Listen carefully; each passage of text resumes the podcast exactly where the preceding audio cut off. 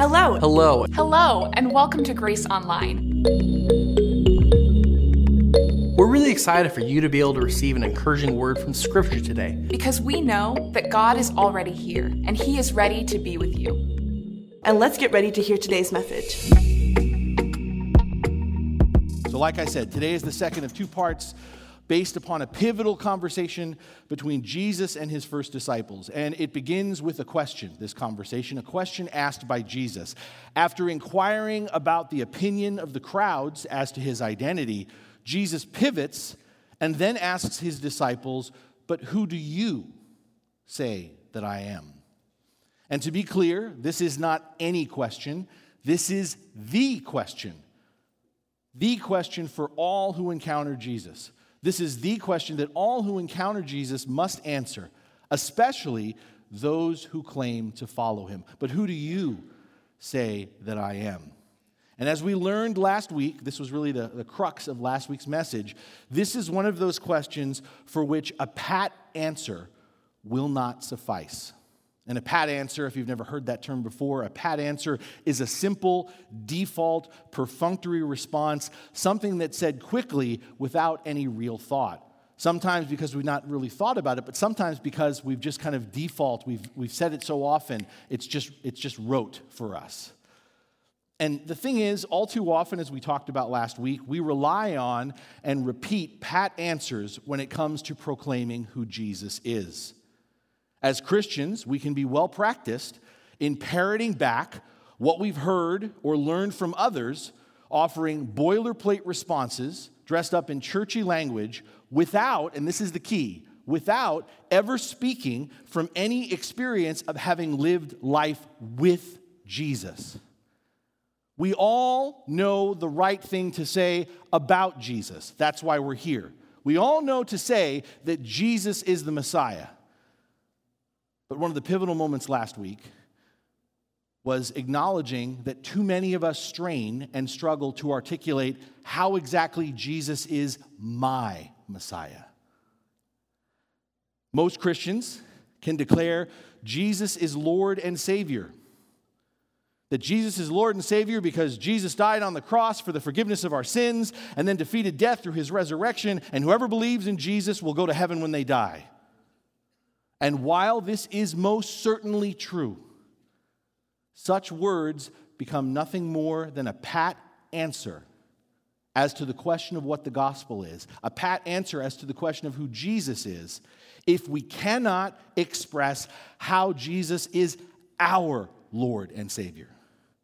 Specifically, how Jesus reigns in our lives, particularly how Jesus saves us here and now from ourselves. And so last week, the conclusion we came to was the only way we can fully come to know who Jesus is, is not by giving a pat answer. What we've grown up with hearing all the time, what we've learned, and just simply say, well, this is what I was told, or this is what I said.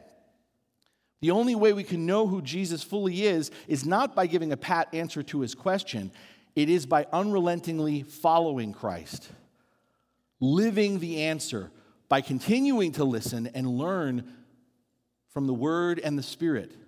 To learn from the Word and the Spirit how to think, how to speak, how to act, how to live like Jesus.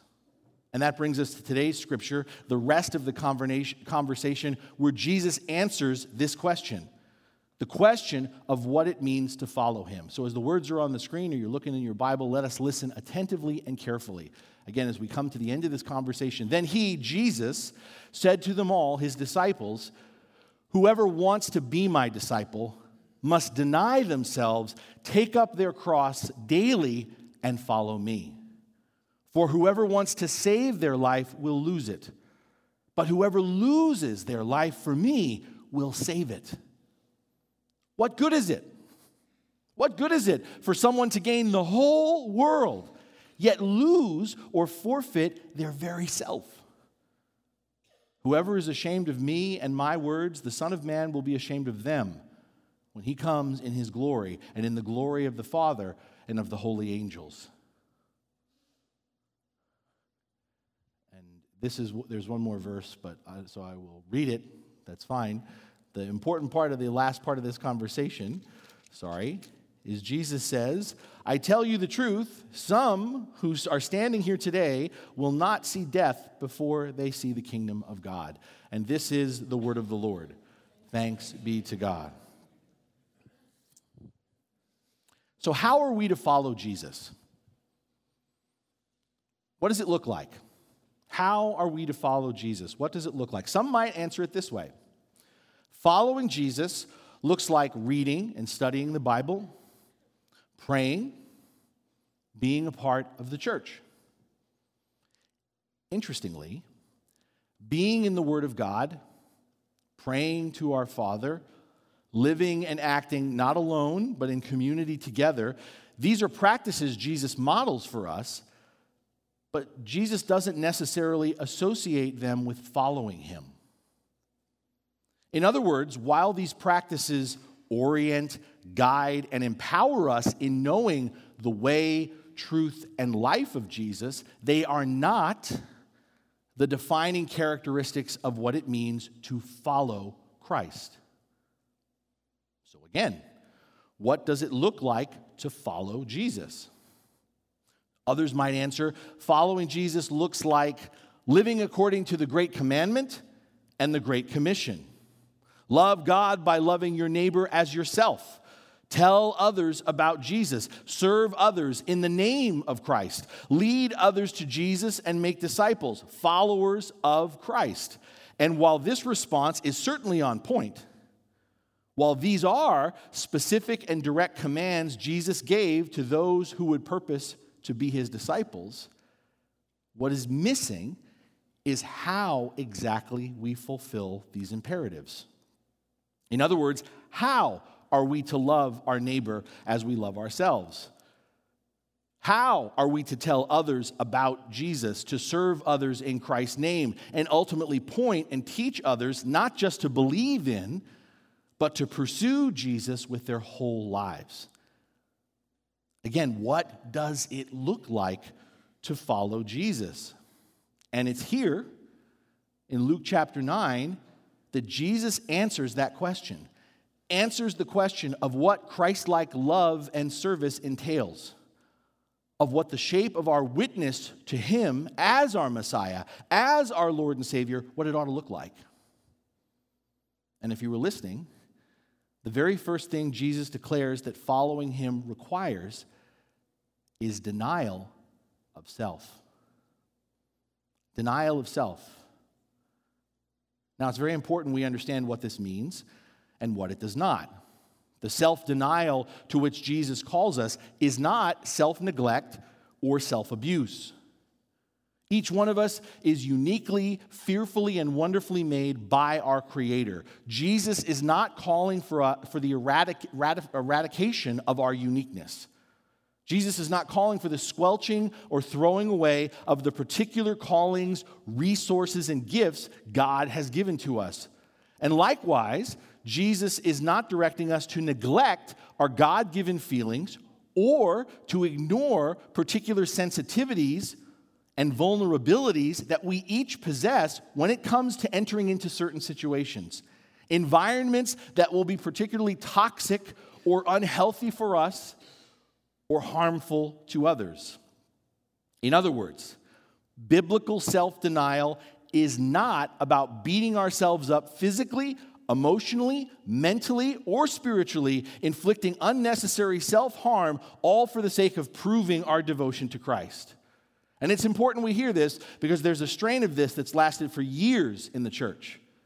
That somehow, if we beat ourselves up, we're doing it for the Lord. Somehow, if we're just give, inflicting pain upon ourselves or walking into situations that are painful, that somehow we're doing it all for Jesus. And that's, we need to be really clear about what Jesus is saying and what he is not.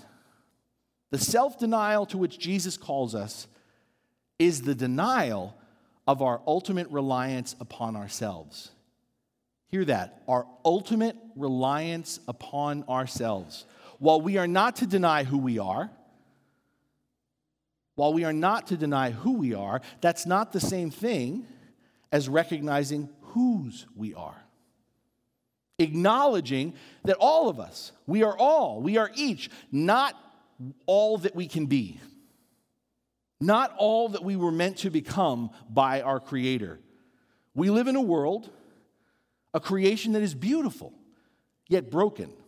That's not the way it's supposed to be because we, while beautifully made in the image of God, we too are broken. And our brokenness manifests itself in the fact that we all, at some level, in some degree, more, some more than others, but it's the same basic issue. We all falsely believe and act as if we are the Lords and Saviors of ourselves. As if we are the Lords and Saviors of ourselves. But when each of us lives and answers only for themselves, chaos and suffering result. We see it all around us every day. When each of us lives and answers only for ourselves, chaos and suffering results. Inequity, injustice, poverty, hunger, violence, war. Lives get built on the backs of others. The worth of another person fluctuates based on the perception of those in power. We become territorial. Dare I say, NIMBY, not in my backyard. We become territorial rather than collaborative. We turn a blind eye rather than lend a helping hand. So, biblical self denial is forsaking the myth that we can fix or save ourselves. It's refusing to accept the premise that we have all we need in our own logic, our own strength, our own sense of right and wrong, that we can pull ourselves up by our own bootstraps, that we are each masters of our own destiny. Biblical self denial is the rejection of the lie of self determination and self reliance. It is challenging the widely held assumption that we live for, we are responsible only for ourselves, rather than together being each other's brother and sister, and therefore each other's keeper. So, my friends, to deny ourselves as Jesus calls us to is to go beyond paying lip service to Jesus' death as the means of the forgiveness of our sins and ultimate salvation it's more than just saying Jesus forgives our sins and we go to heaven when we die. To deny ourselves as Jesus calls us to is to functionally and practically rely not on ourselves, but on the ongoing grace given to us by Jesus. It is repeatedly yielding to Christ's ongoing work of the transformation of our character and purpose of saving us, not just from sin. Man, Christians are really good at saying Jesus forgives us and saves us from our sin. But you want to really expose where we are with pat answers? Ask somebody to declare what their sins are. What sins is Jesus saving you from? Because knowing who Jesus is, following Jesus, is not about giving a pat answer. Jesus has saved me from my sins. Glory, hallelujah. It's articulating, even if it's just you and Jesus, articulating specifically how Jesus doesn't just save you from sin, how Jesus saves you from yourself. How does Jesus save you from yourself? And if that pricks, well, I don't need saving from myself, now you're starting to understand. I need help from sin out there, but I don't need help from being saved from myself. I'm fine. To which Jesus says, If you want to follow me, that's the first thing you need to get over. You're fine. You need to deny yourself.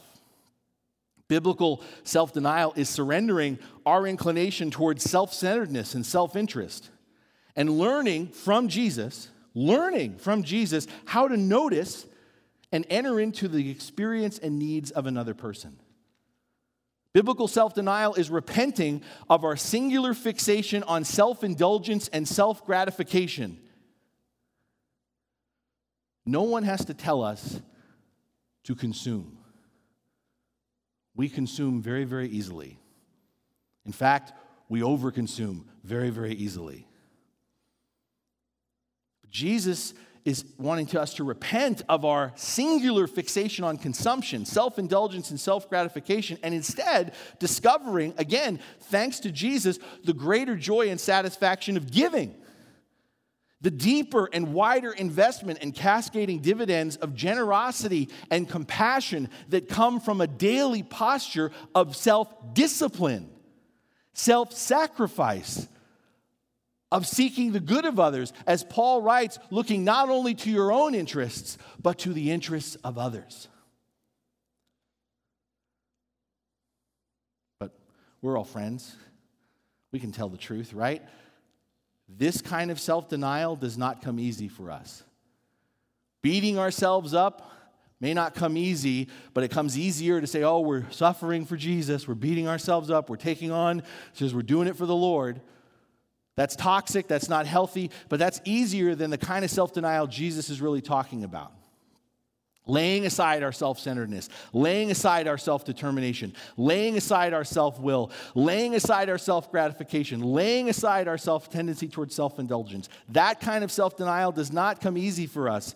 Why does it not come easy for us? Because it goes against the grain of the majority of what surrounds us and influences us every single day as every sales advertisement, most modern philosophies, much of what we read and hear, the people we follow on Instagram, Twitter, tw- you know, whatever your social media platform is that we follow and idolize, it goes against what we have constantly bombarding us, which is this philosophy, this idea that assures us life is all about me. It's all about my rights. It's all about my desires. It's all about my dreams. It's all about my comforts. It's all about my convenience. Ask yourself, just a quick litmus test. We all have money, some more than others. What defines, what ultimately drives how you spend your money? Jesus' financial plan or your desires, your dreams, your comfort, your convenience, your rights. Anyone remember growing up? Was it McDonald's? You deserve a break today. You deserve a break today, man. Don't feel bad about that break. You deserve it. And I'm not saying that anyone doesn't deserve a break. But it's, it's just, it's within everything that surrounds us that ultimately says, you need to put yourself first. And I'm here to tell you, with rare exception, most of us don't need much push to put ourselves first. We're pretty good. And even those of you go, I don't, I do all kinds of things for everybody. Why do you do all those things for everybody? To make yourself feel better, to tell yourself you're a good person. So I'm sorry if this is the first time you're hearing it. All those things you're doing for other people, if you're doing so that they notice, so that you feel better, so that you're a good person, you're doing them for yourself. We don't have to be pushed to do things for ourselves. And that's probably why the fact that it's so hard for us to deny ourselves, because we're just told not to. We, that we can have it all and we should have it all. That's perhaps why Jesus pushes the matter further as he calls us, did you catch it? Not just to deny ourselves, but secondly, to take up our cross in following him. Taking up our cross and following Jesus. Now, many have internalized the idea that taking up one's cross for Christ that what that is, is bearing with a difficult struggle or burden that we are bound to carry in life. That's how most people understand carrying one's cross for Christ. I mean, have you ever heard, or yourself as a Christian ever said, in relation to an ongoing physical burden that you have, a continuing, continually challenging financial situation, living situation, job situation, maybe an ongoing difficult struggle with a family member or a friend. Have you ever heard someone say, have you ever said, Well, this is just my cross to carry? I'm just carrying my cross for Jesus. And by the way, that's where you tiptoe into the line of, I'm just suffering for the sake of the kingdom. But something that's interesting all those examples an ongoing physical burden, a challenging financial situation, living situation, job situation, an ongoing struggle with a family member or a friend all of these crosses to bear. Notice they're not only all different from person to person, but notice they're also all external in nature. But listen carefully the cross Jesus is referring to is the one we all have in common. It's not different from person to person at its base, it's all the same. And this common cross that we all must bear has less to do with what is happening outside of us, outside of our lives, as it does with what is happening inside of us. Because again, our shared burden or cross is our addiction to ourselves. What Jesus is telling those who want to follow him is the only way we manage denial of self is by dying to self. The only way we manage denial of self is by dying to self. The only way we stop being self centered is by letting Jesus put to death the notion that it's all about me. The only way we cease from stubbornly trying to self determine our existence is by crucifying our insistence that we are in control of our lives. The only way we kick the habit, break our addiction to constant self indulgence and self gratification is by letting the Lord kill the craving. Kill the craving of trying to find lasting satisfaction and peace through whatever we can consume food, alcohol, drugs, money, sex, pleasure, job titles, shopping, gambling, vacations, any aspect of life, even a relationship that we try to substitute in place of our need for God. Because at its heart, Christ's call for us to deny ourselves and take up our cross means relinquishing anything that competes with and stands in the way of our devotion to Jesus. Again, anything possessions, power, achievements, personal glory, pride, the accolades and approval of others, anything that scratches the itch of our compulsion to self needs to be surrendered to Jesus if we seek to follow him. Because letting Christ treat the symptoms accomplishes nothing if we don't let Jesus have full access to heal the root cause of what ails us. And this underscores something else about the image that Jesus invokes here the cross. The Roman cross was a means of carrying out the death sentence. And as we witness in the life of Christ, a condemned criminal would carry the, the, the, actual cross that he or she would be hung upon. The instrument of their death became not only what would in the end take their life, but the instrument of their death became the burden they were forced to carry on the way to their death. So, utilizing this particular imagery, Jesus is conveying the reality that dying to self is a step by step journey and not a one time event. Christ died once for all the sins and brokenness of our lives and world. But notice what Jesus speaks about here is not his cross, but our cross. And Jesus, look, you'll miss this word, Jesus presents our cross, our denial of self by dying to self, as something daily. Pick up your cross daily and follow me. Meaning, it's an ongoing work of process to deny ourselves by dying to ourselves. And so here it is. That means that our confession and repentance towards Christ is not a one and done at the moment of our baptism. It's not even a weekly renewal on Sunday when we come to the table for communion. No. Following Jesus means each day we take up our cross. Every day we live for the Lord. Empowered by the Spirit, we begin again every day by confessing our need for Christ, by repenting of our addiction to self and letting go, and learning each day how to be a new creation, how to think, how to walk and talk, how to act, how to encounter and interact with others like Jesus. Beloved, by dying, Jesus gives us life. By dying, Jesus gives us life, but it is only by dying to ourselves that we receive the life that Christ comes to give. Because notice, Jesus says, Follow me after he has laid out the need for denial to self that can only come through dying to ourselves. It's only at the end. Follow me, Jesus says. Follow me. We know those words. But why do we follow someone? Why do we follow someone? Well, we follow someone because, on the one hand, we want to go where they're going, we want to be where they are. Their destination aligns with where we want to find ourselves.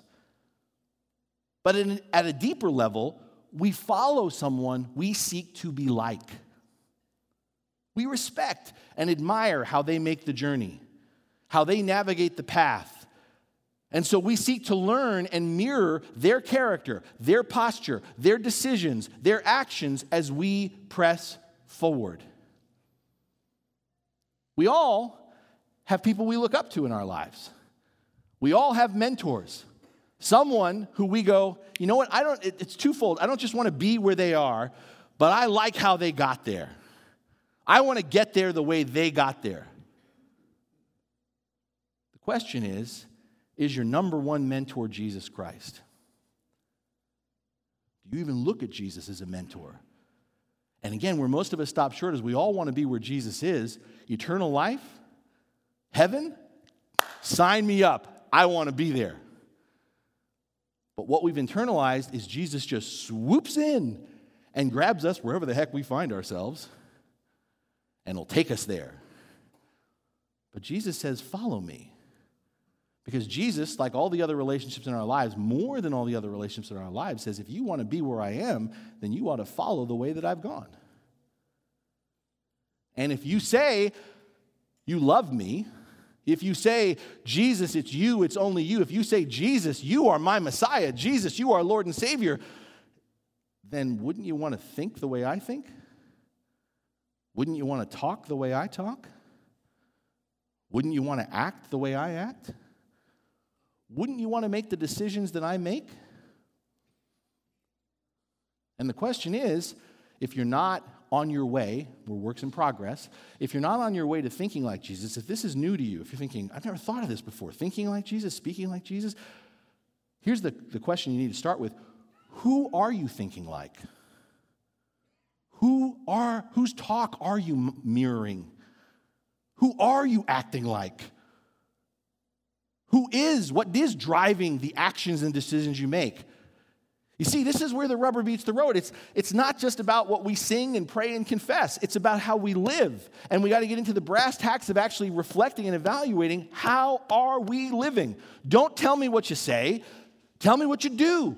Not because what you do will save you, Jesus saves us because what you do is going to be uh, you're either in alignment with Christ or you're Jesus is over here and you're all the way over here. And as I mentioned last week, the people within the community of faith, I'm not talking outside the church. I've never heard Jesus. I pray I don't hear nothing. I don't feel like I've changed. There's a reason for that. There's a reason for that. We can't and we won't be following Jesus Hear this we can't and we won't be following Jesus if Jesus is not the basis of who we are. If Jesus is not the motivation for what we do, if Jesus is not the model for how we live. It is a dangerous misperception to think, and some of us are suffering from this misperception. It is a dangerous misperception to think that following Jesus means simply adding Jesus to your life. Many will claim they follow Christ, and yet all they're really doing is living their lives with Jesus now added into the mix. They read their Bible, they pray, they come to church on Sunday, they do good things, serving others in the name of Jesus. They listen to Christian radio, they speak the language of Christianity, they hang out with Christian friends. But in their day to day lives, when you strip it all down, when you get behind their motivations, when you inventory who or what they are living for, nothing has changed. It's still fundamentally about my will, my way, my truth, my life. Beloved, Jesus doesn't come to be an accessory, an add on to our lives. Jesus doesn't ask us to invite him to be a part of the life we're living. Can I come? Jesus comes and invites us to live his life, his full, abundant, and everlasting life, not in part, but in whole. And we can only live that life by submitting our will, submitting our way, submitting our truth, submitting our life to Christ, and continually following where Jesus leads us, walking as he walked, trusting as he trusted, speaking as he spoke, forgiving as he forgave, loving as he loved. Why do we resist this? Why do we resist this kind of life, full, abundant, everlasting life, life which is the life we all long for? Why do we resist it? Why don't we follow Jesus? Because if we're honest, no one likes to die, let alone die to themselves. I'm going to say something that's going to maybe offend you, offend us. And I don't mean it just to be offensive, I mean it for us to, to prick us. But many of us prefer the devil we know over the Jesus we don't, even if that's the devil inside of us. I mean, if we really get down to it, if we count the cost, as Jesus will say elsewhere, we wonder why do we have to do this? Why? Why do we have to do this? Why do we have to die to ourselves? What's wrong with a casual relationship to Christ instead of a committed one? I mean, isn't a casual relationship with Jesus better than no relationship at all? Did you listen? Because the idea that a casual relationship with Jesus is better than no relationship with all, not according to Jesus. Not according to Jesus, as he asks this question What does it profit someone? What does it profit someone if he or she gains the whole world and loses or forfeits themselves? Jesus assures us, he asserts that for, for all that we may appear to gain, even the whole world, it will never be enough. Our happiness will be momentary and dependent on our treasures, whatever our treasure is. And when we lose our treasure, whatever it is we treasure above God, whenever we lose whatever we treasure above God, we will fall apart. We will fall apart until we seize and claim another treasurer. And then the cycle will repeat over and over and over again. We will just keep running in circles as we compare and contrast what we treasure with what we once treasured, what we treasure with what others treasure. And all along the way, as we gather up our different treasures, the things are precious, the things that we value above God, that fear that drives us, that nagging emptiness inside of us, it won't go away. It'll just keep saying more, more, more. And even if, and I know some of you are like, I don't, I don't have any of these problems, Pastor Chris. I'm a very content person. Well, I'm looking at you. Because even if we convince ourselves that we have everything we need, I'm not one of these people. I'm convinced I have everything we need. Well, listen carefully because you're still just marking time. You're still just marking time until you have to let it go, until your treasure becomes someone else's treasure, until your treasure becomes someone else's trash. We only lose ourselves when we live only for ourselves.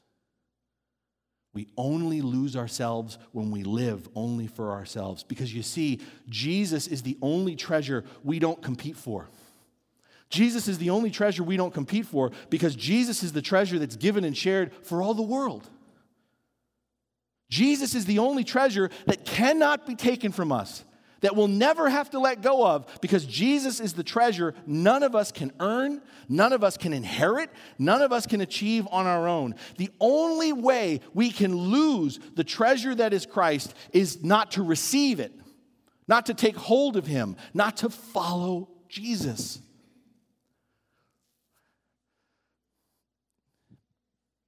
I don't know about you, but I've logged too many miles running my own race. I've logged too many miles running my own race, you know? Perceiving Jesus as my cheerleader. Go, Chris, go. Perceiving Jesus as my on call therapist. Chris, what do you need now? And if all else falls apart, perceiving Jesus as my failsafe. Who cares what I do? Who cares what I think? Who cares what I say? Who cares how I act? Because I've accepted Jesus into my heart and I know I'm going to heaven when I die. If you ask me, I'd tell you Jesus is our Messiah. I'd proclaim Christ to be our Lord and Savior. Amen. Hallelujah. But functionally, again, practically, I was the king of my castle. I was the captain. I am the captain now. I was the captain of my journey. And whenever I hit a snag, you know, whenever I ran into an obstacle, whenever I encountered some unforeseen storm in my life, oop, I'd be on my knees. I'd confess, I would repent, and I would try to hand the keys to Jesus. But here's the thing, and with all respect to Carrie Underwood, while I was trying to ask Jesus to take the wheel, I wasn't willing to give him ownership of the car I was driving. While sometimes my circumstances would change, and I would say, Thank you, Jesus, and sometimes my circumstances wouldn't change, and I'd go, What the heck, Jesus? Well, sometimes my circumstances would change, and sometimes they wouldn't. Here's the common denominator I never changed. I never changed. My faith never grew because I never exercised any faith in Jesus. All I was exercising, you can see it, right? All I was exercising was my will, trying to get Jesus to fit into my truth, into my way, into my life. I just kept coming back to the same place, going out on my own until I ran out of gas or smacked into a wall, and then I was always looking for simple, immediate results. Because Jesus is our Messiah. Jesus is Lord and Savior. Come on. And as a result, the Jesus I came to know became the Messiah of my own making. The one who reigned in my life when I wanted him to. The one who saved me when I decided I needed saving. But that's not the real Jesus. That's not the Jesus talking here. It pains me. It, I'm, I feel naked right now, okay? That's not the real Jesus. That's not the Jesus talking here. The realization was that was me trying to be my own personal Jesus rather than following Christ. And I'm giving you an, a, cap, a caps, you know, condensed journey intentionally. But fast forward, it is only when I started treasuring Jesus. Rather than looking for Jesus to bring and secure the treasures I wanted, it's only when I started treasuring Jesus that I began to learn who Jesus truly is. And began to discover that the life I was settling for, the me I was settling for, was not the life that God had for me. I was missing the person I could become. I was missing the life I could experience. And I don't want you to hear this story as before and after. I'm a work in progress just like you. I still have my moments where Jesus is here and I'm out here. But more and more, I don't stay out there that long. I don't think. I'd like that window to be shorter. More and more, I realize that when I actually follow Jesus, my life isn't necessarily always smooth, but it's better. My relationships are better. I am better. When I talk about the person I could become, the life I could experience, what does that life look like? It's a life marked increasingly less by fear and insecurity. Are you driven like I was by fear, like I can sometimes be, by fear and insecurity? Because following Jesus is a life marked increasingly less by fear and insecurity and more by trust and assurance. It's a life with more and more vision, more and more capacity, more and more means for generosity, for compassion and curiosity, instead of a narrow mindset of scarcity and self protectiveness. When I'm far from Jesus, it's always can't, won't, won't, can't, can't, won't, not possible. What are they thinking? What are they doing? I live, apart from Jesus, I live out of a place of scarcity and self protectiveness. But when I follow Jesus, suddenly my eyes are open, my capacity is open, and I find myself who believed before I couldn't spare a thing, being more generous, more compassionate, and before where I judged everything, anything I didn't understand, anything that I didn't, that didn't line up with what I thought, being not judgmental but curious. Jesus.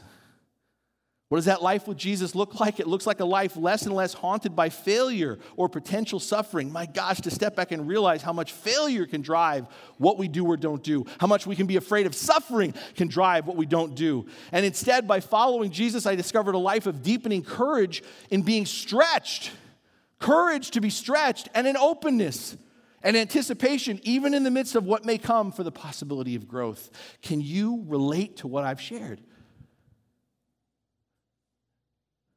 Is your life all about Christ or is your life all about you? I asked this question last week. I'm going to ask it again. How much is Jesus a part of who I am? How much is Jesus a part of who I am becoming?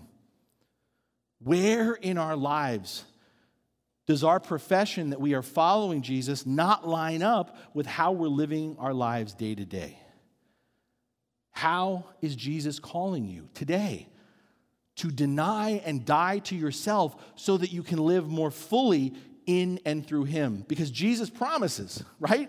He promises here that in dying to ourselves in order to follow Him, we will, what we re- will receive will be far greater than whatever we give up, as He declares, whoever loses his life for my sake will save it. My friends, following Jesus never ends on the cross. It always leads to resurrection. Just as our physical death in Christ is never a dead end, but becomes a doorway to new and eternal life, dying to ourselves in following Jesus always results not in the loss of who we are, but in the beginning of the discovery, the journey into becoming the best version of ourselves. We have no idea what we're capable of. We have no idea what we're capable of. All we can do through Christ who strengthens us the contentment we can experience, the blessings we can share. We have no idea until we have begun to live in Christ. Jesus ends this conversation with these words But I tell you truly, there are some standing here who will not taste death until they see the kingdom of God. And these words, this statement, isn't as mysterious or cryptic as it may first sound. Because whereas we often reduce the gospel as going to heaven when we die, of experience salvation in the next life, let us remember at the outset of his ministry, at the start of it all, Jesus proclaimed the kingdom of God is now present among us. And Jesus teaches us, those who follow him, to pray for our eyes to see glimpses of God's reign on earth as it is in heaven in our day to day lives. So, here, in saying that some of his disciples would not die until they first saw the kingdom of God, Jesus is reaffirming this same idea that not all eternal things are future things. Jesus is stating that di- denying and dying to ourselves, following him, is how we are able to catch a glimpse, get a taste to bear witness to God's reign here and now. And that makes sense, doesn't it? Because the more we let go of having our own way, exercising our own will, arguing for our own truth, the more we are able to see God's way, to perceive God's will, to understand God's truth, to witness God's kingdom being unveiled before us. And what does it look like? Have we forgotten? What does it look like, the kingdom of God? What do we learn from watching and listening to Jesus, from following Christ? What we learn is that the kingdom of God looks like building bridges of reconciliation and unity, even as others draw lines of separation and build walls of division.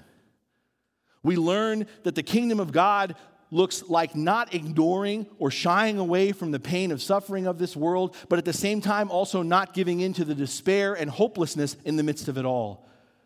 What does the kingdom of God look like? The kingdom of God looks like facing obstacles and challenges, walking through tough times, admittedly tough times, not from a place of cynicism, envy, or apathy, but believing and trusting God will bring you out the other side.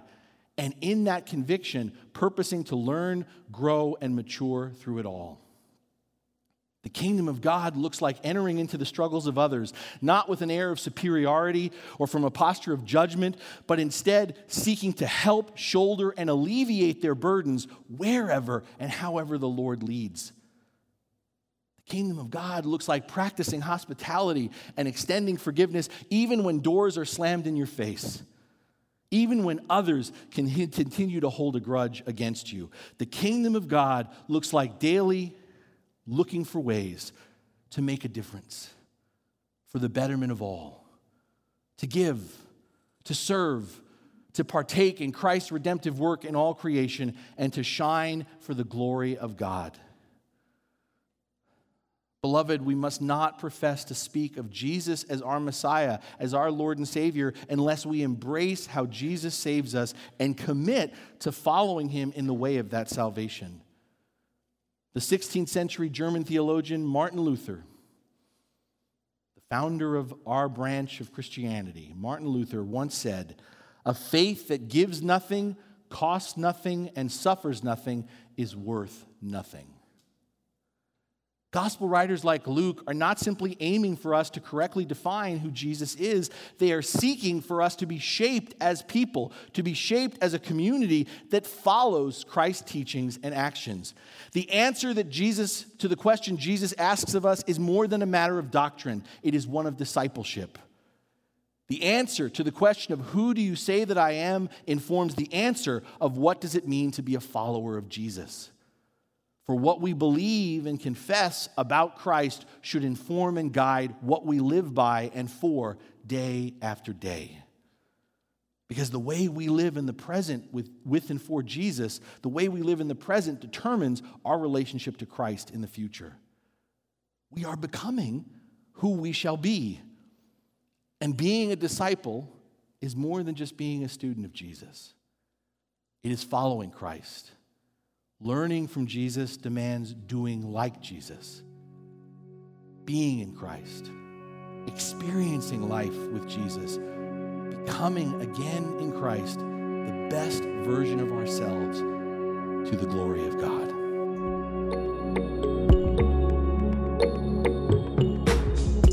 If you'd like more information about our church, please visit us online at gracehb.org.